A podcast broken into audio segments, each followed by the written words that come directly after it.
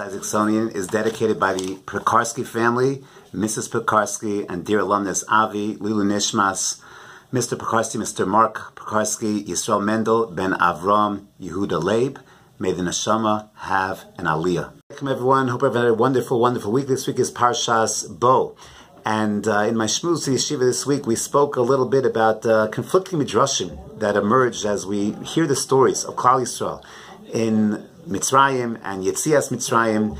And we're told by Chazal, on the one hand, that the Jews had fallen to Mem Tes Shari Tumah. They'd fallen to the lowest of levels of Tumah, to the point that when we leave Mitzrayim and we cross the Yam Suf, so the Medrash cites that the waters were a Choma, Chaser Vav, Milashon Chema, and they were angry. The waters were angry. Why were they angry? Because the Satan was speaking to Hashem at the time and said, "Why are you saving the Jews and killing the Mitzim? Halalu of the Avodah v'halalu of the Avodah Zarah. They had both fallen to Mem Shari. Tuma Chazal tell us in Midrashim that the plan was originally that Bnei Yisrael was, was told to Avram Avinu they're going to be Avadim v'imiu osam arba shana 400 years. However, after 210 years, had they stayed even a moment longer, they would have sunk to the 50th level and they would not have been worthy of redemption.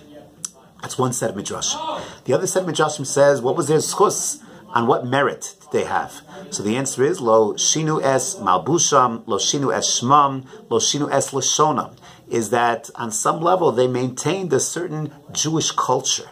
They kept their language, they kept their Jewish names, they kept their Jewish, uniquely Jewish clothing. We're told, the Gemara in Sanhedrin tells us that during the time of Shmad, it's Yehareg V'al Ya'avor to blend into the Goyim in terms of dress. You have to maintain your Jewish dress, and they had that, at least that they had. So what emerges is that internally, they were not Jewish. They were not keeping mitzvahs. They were not spiritually connected, but they had some kind of cultural, external connection.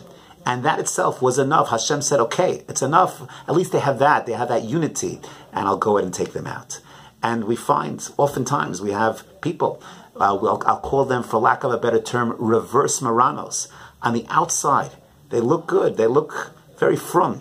They have that in, external Jewish appearance and culture. On the inside, there's a spiritual deadness. Sometimes we find young people in yeshiva and elsewhere that they're alive, they're growing, they're starting, but their externality is not reflecting who they are on the inside. Their dress is not reflecting. The goal, of course, is to take these critically important facets and we're supposed to live life as, as malchus, as a melech, and our external and our internal are supposed to be in consonance. Not that we should need, and that's all they had. All they had was the external. Hashem says, "Okay, I'll take them out," but the goal was then to get to Har Sinai and to build the internal with the external. We sometimes use externals, the malbush, to help propel us, and sometimes and sometimes we want to, we say to ourselves, we want to be authentic, we want to be exactly who we are. But it's important that these two, the internal, the external, act in a certain sense of consonance. They have a certain sense of, of reflection, that the outside reflects the inside, the inside also reflects the outside. But to be our malbush, are the way we dress, dignity, majesty, every single one of us is an ambassador of Klal Yisrael. Every single one of us is an ambassador of the Ribbon Shalom. Every single one of us, our external should be reflecting our Tselem Elokim on the inside. Bnei Israel had the outside, not the inside. Sometimes we find people with the inside and not the outside. The goal is to synthesize, is to be an authentic person.